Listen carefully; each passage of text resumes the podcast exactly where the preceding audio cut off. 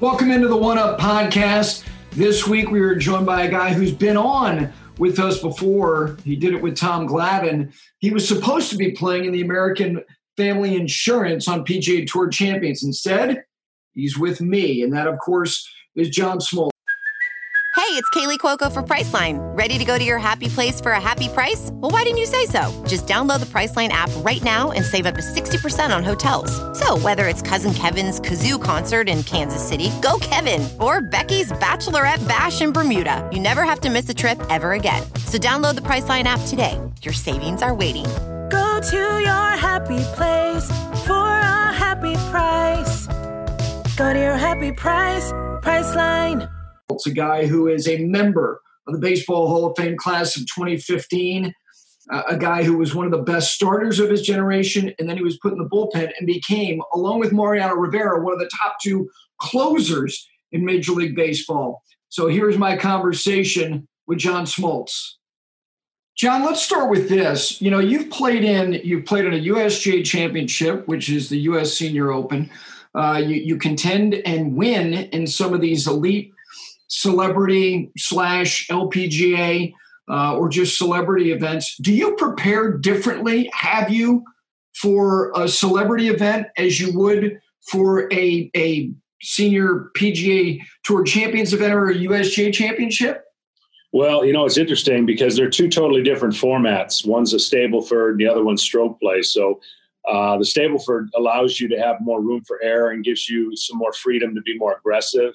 And uh, I'll tell you the biggest thing that I learned uh, the, the celebrity event, which we play at the Diamond Resorts, is four rounds, which four rounds is legit, obviously, when you win a tournament. But to play three rounds and know that your score uh, is, is the reason at the champions level, that is a bigger challenge for me to prepare based on the tournaments that I play in and based on my schedule. So I hope that when I go to a tournament, I'm clicking uh, sometimes I am, sometimes I'm not, but his schedule is so sporadically filled with obligations, of course, with Fox and MLB Network, that I'm trying to be more mentally ready than I am physically ready. And that's a challenge because these guys are so great. I'm not trying to kid myself to think that I can compete in the upper echelon of these players, but it has taught me so much about my golf game. It's the reason that my golf game is where it's at today, having played in these great tournaments.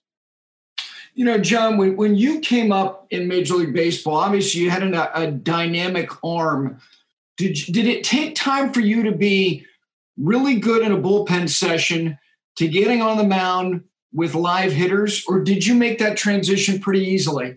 You know, the one thing about, um, especially baseball and about me, is I'm not afraid to try whatever I need to try to see if that's going to be successful. In other words, take it from the range right to the course or from the bullpen right to the game. That's the only way that the, the people that I've been around, the greats that I've watched, those people do exactly that. You're never going to find anything out about your game or your profession if you don't utilize those things you're working on to see where it fits in your in your game. And i think for me as a pitcher right away i learned i failed i learned and i failed. And those are the best ways to learn to become the better version of yourself. You have to have gone through those things. And i'm telling young players all the time if you don't trust that across the white lines in our sport against the you know against the best and the best you'll leave it in the bullpen. And if you leave it in the bullpen you'll be you'll be a great bullpen pitcher and I, you know, there's the guys in our sport that are great.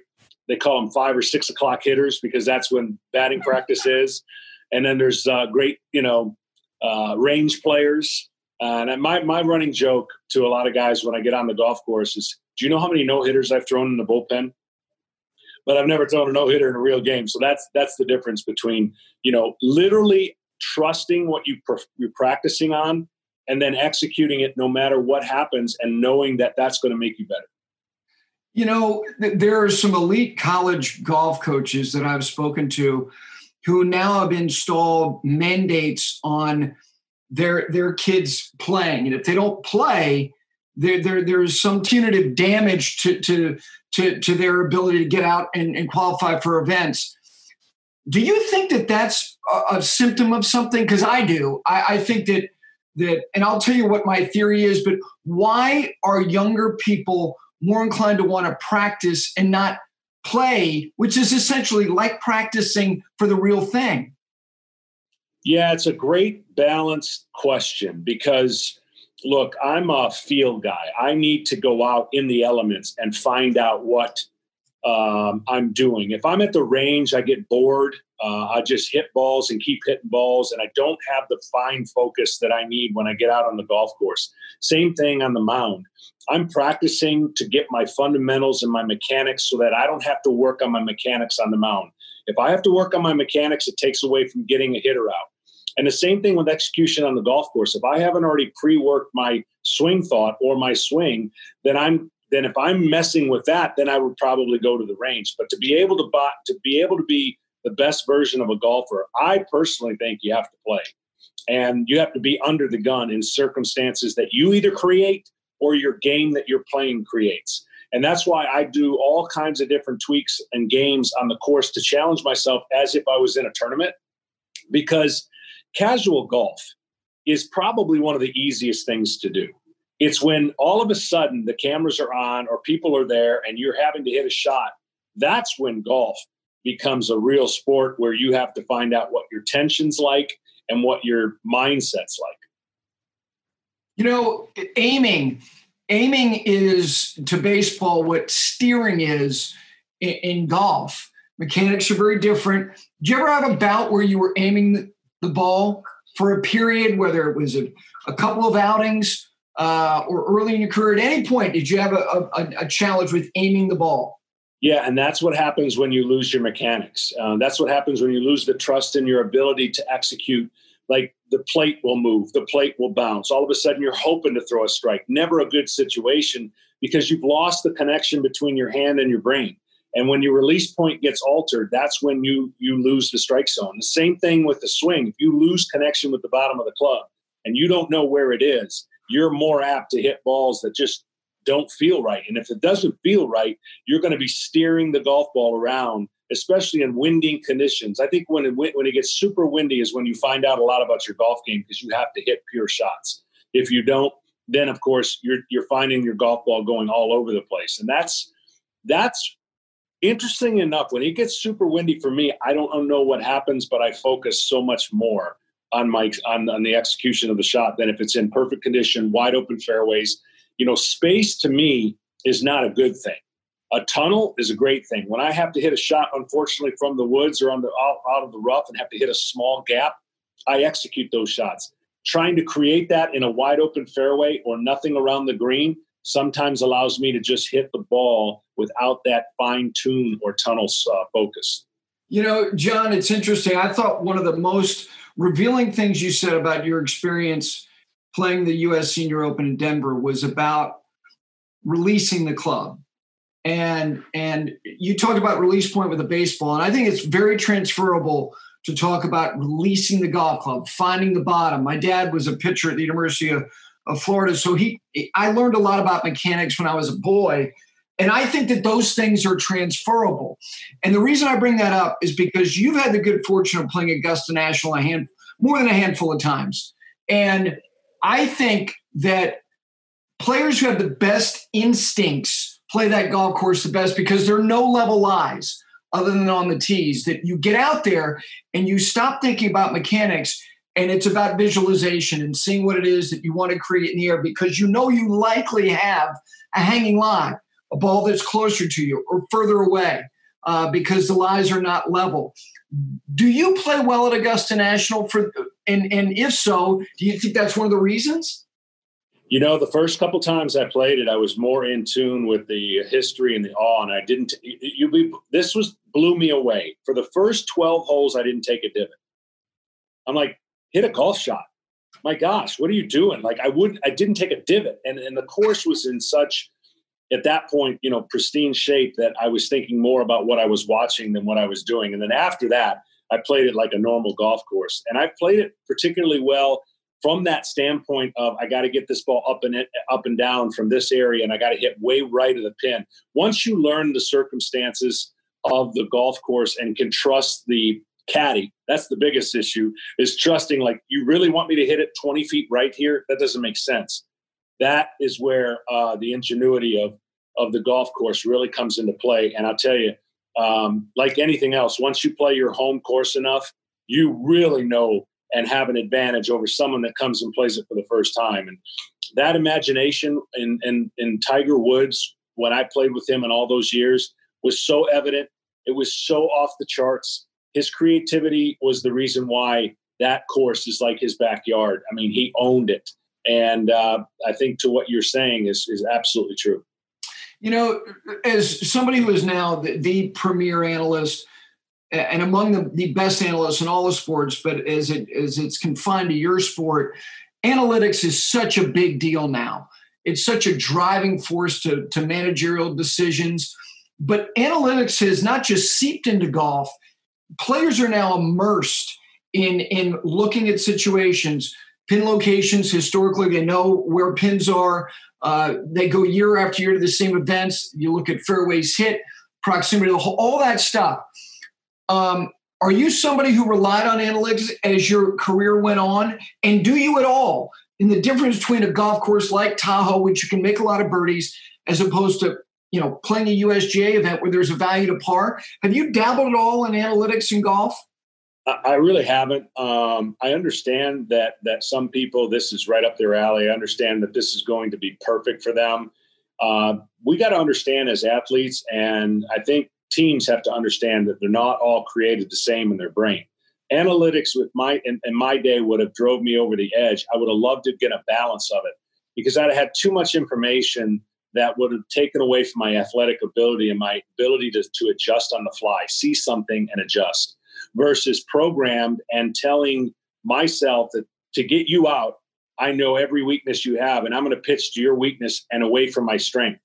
When analytics takes you away from your strength, I think it becomes a great weakness for the player. And even though it speaks to some success for a lot of players who have the ability to do that, and I know in golf, it really has consumed golf. And you've seen bodies transform, you've seen distances transform, and you've seen the fundamentals of golf kind of go away a little bit because the analytics talk about overpowering a golf course. And I think you're going to see a swing back to balance in the sports because too much information has caused in our sport, especially baseball, the value of it is, is there. But if there's too much, it slows the game down and it paralyzes the computer that a lot of guys have to process the cat and mouse game of a pitcher and, cat and a hitter.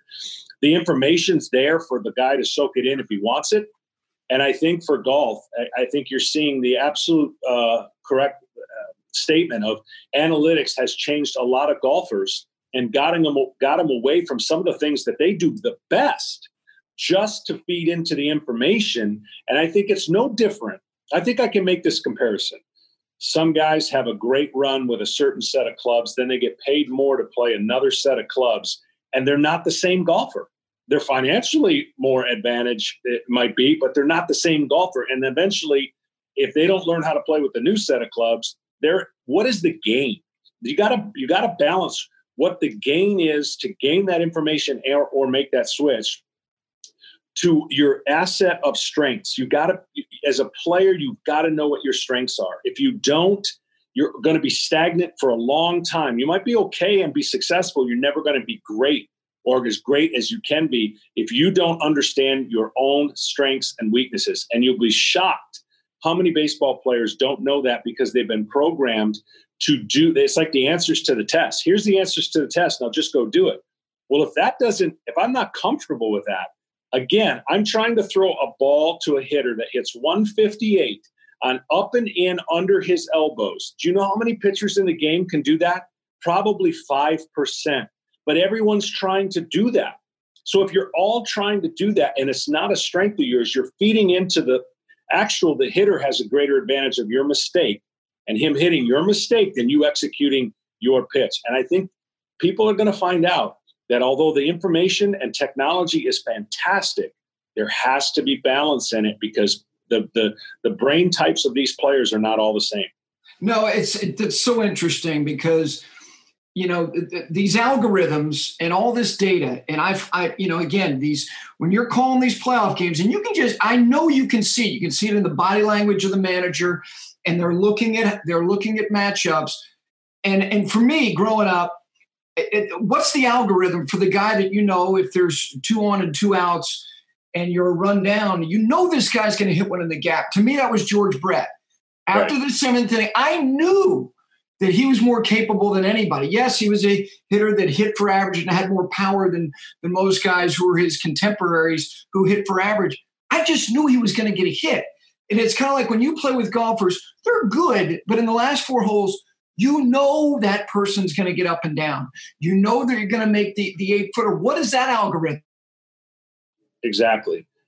And that's that's the one thing that the greats still find a way to utilize information but stay with their strengths. When I played with some of the greatest golfers in the world, to your point, it was so evident. You know, I, I, tell my buddies all the time. They say, "Well, what is it like, you know, to play with Tiger or play with Annika or play with some of the greats?" I said, basically, I, I describe it like this: If I missed the green, I lost.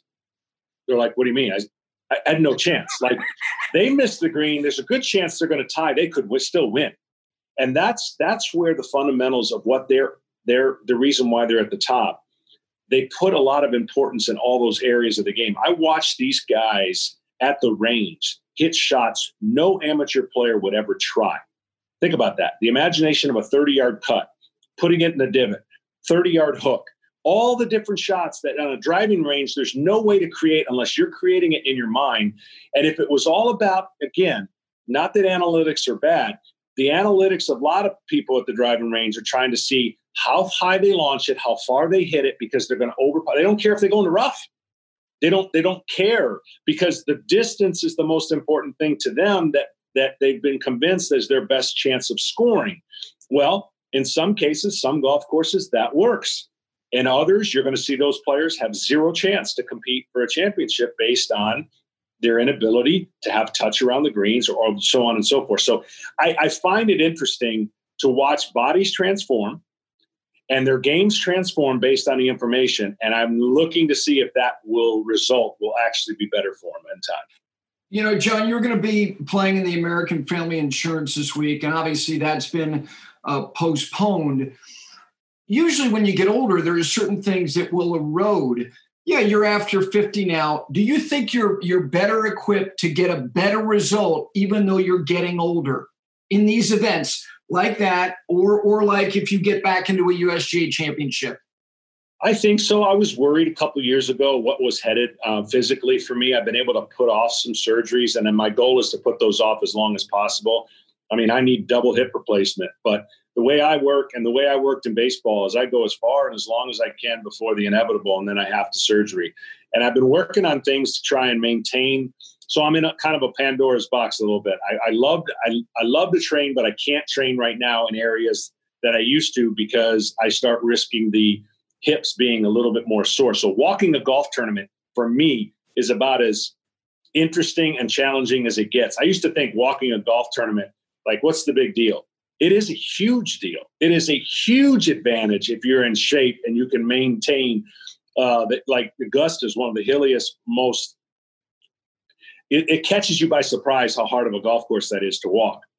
And so, from my age standpoint, my mind is 23, my body might be 73, and I'm trying to fit, fit in the middle of that.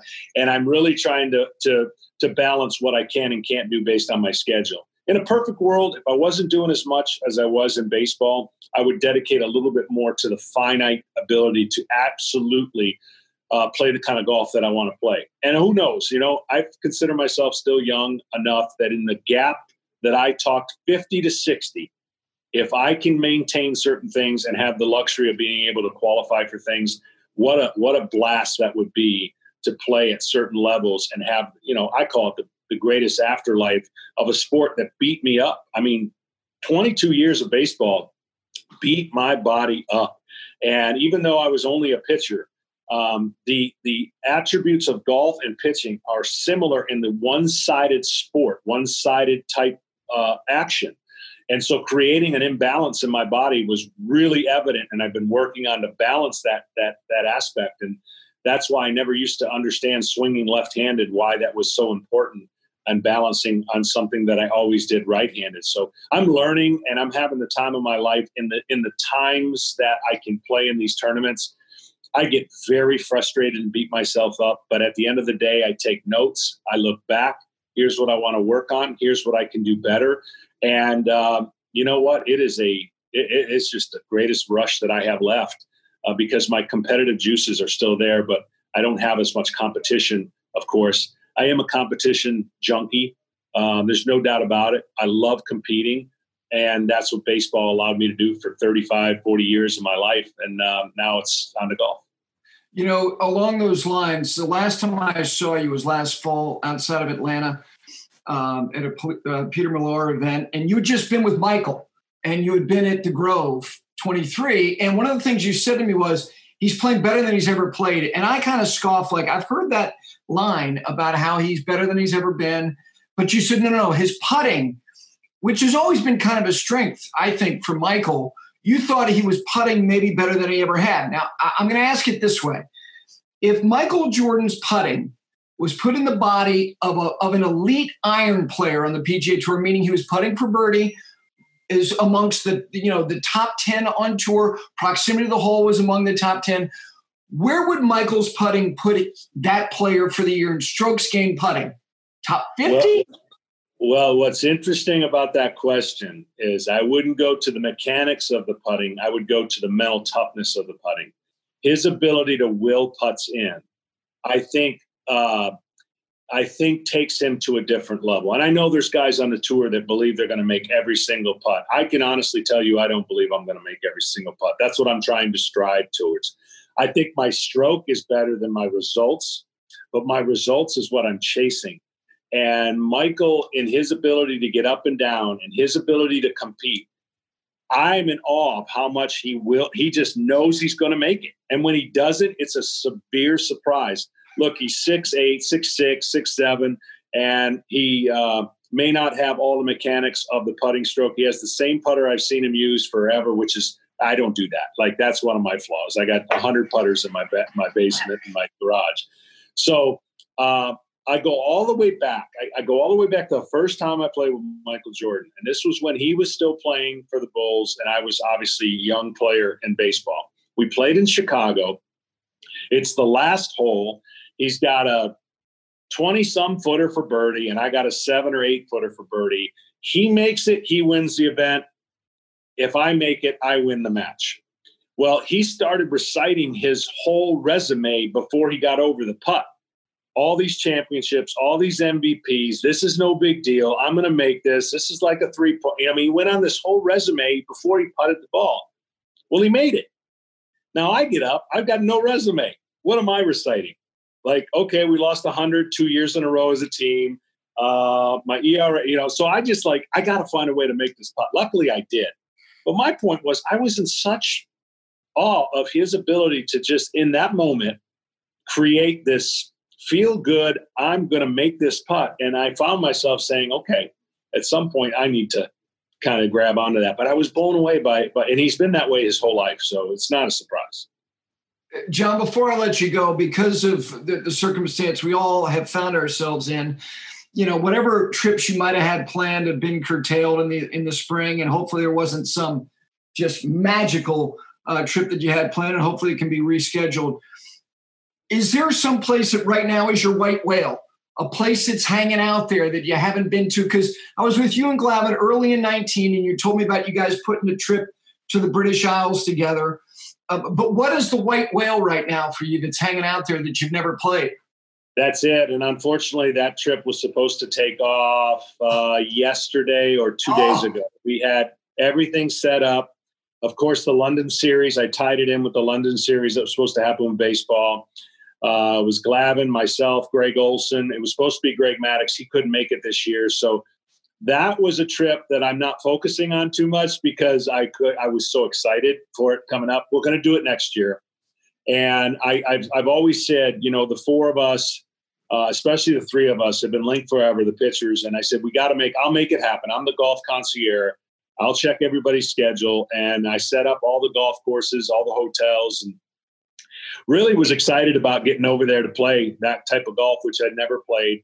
And so we're just going to put it off a year um, and make sure that Greg can do it. And I think it'll be, uh, you know, I'm I'm going to personally kind of d- document some of those things, and then maybe as as time goes on, you know, we'll be able to reflect over our career, but also reflect on the times we had on the golf course, which were priceless. Well, let me end it with this because every time I ask, I'm asked this question, I, I real I don't have an answer, and I kind of try to rephrase it. I don't have a favorite golf course. Um, I have places that I consider to, to be among my absolute favorite. Obviously, what's the most fun place for you to play golf? Take it all, all of it, the hang, the holes, the food, the whole thing. And I'm not allowing Augusta National. I don't even think that's really a fair fight. You even mentioned it's kind of sensory overload. You're like, that happened there, that happened there. I, I, I take that out. The most fun place for you to do it for all things. What is it? Yeah, it's always a great question. And the courses that come to mind, which I can never really get out of my mind, Oakmont's always there in the conversation. I, I just think the challenge of Oakmont, the excitement of going on this this golf course, and the challenge of trying to, you know, of course, we're all trying to get the best score we can. Um, Oakmont's is a, a one that I, I, for whatever reason, uh, I feel like is is something I can't get out of the the top two, three, four, five. I mean, it always comes.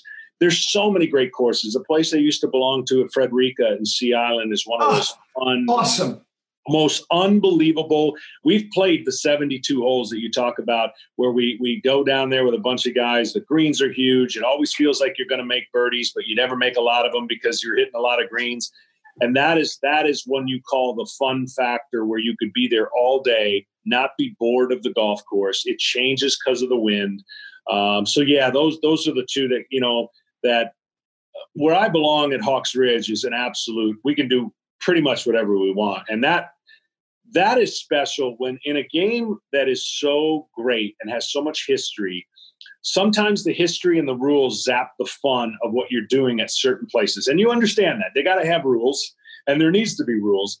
But sometimes you get to a place where you can just, I don't have hair left, but but you can let your hair down. You know, you can just absolutely get after it, six some, seven some, five some, and have a lot of fun playing golf and move along. And uh, that's what I enjoy most about golf. The tournaments is a total different area, but uh, golf is supposed to be fun. It's supposed to be filled with a day where this might be the day. That's my motto every single time I step on a golf course. Today might be the day. I've got target scores. When I turn 66, I want to shoot my age from 66 all the way till good Lord takes me home. And I want to see if, um, not that I can master the game, but I want to be able to take the game to a level that I can play it for a long time. Well, you were going to be in the American Family Insurance, hopefully with your baseball schedule, and hopefully baseball is played. You can be there uh, when it's played in the early fall. Uh, you mentioned Tahoe. Looking forward to seeing you there as well. It's always great talking golf and just talk about a whole host of things with you. Thanks as always. My pleasure. Thanks for having me. Well, thank you again to John Smoltz. Always great to hear his thoughts uh, about golf as it applies to the sport that he uh, nobody masters any sport, but he was awfully good in the game of baseball. And most importantly, thank you to you for taking the time to listen to the One Up podcast. We'll see you next time.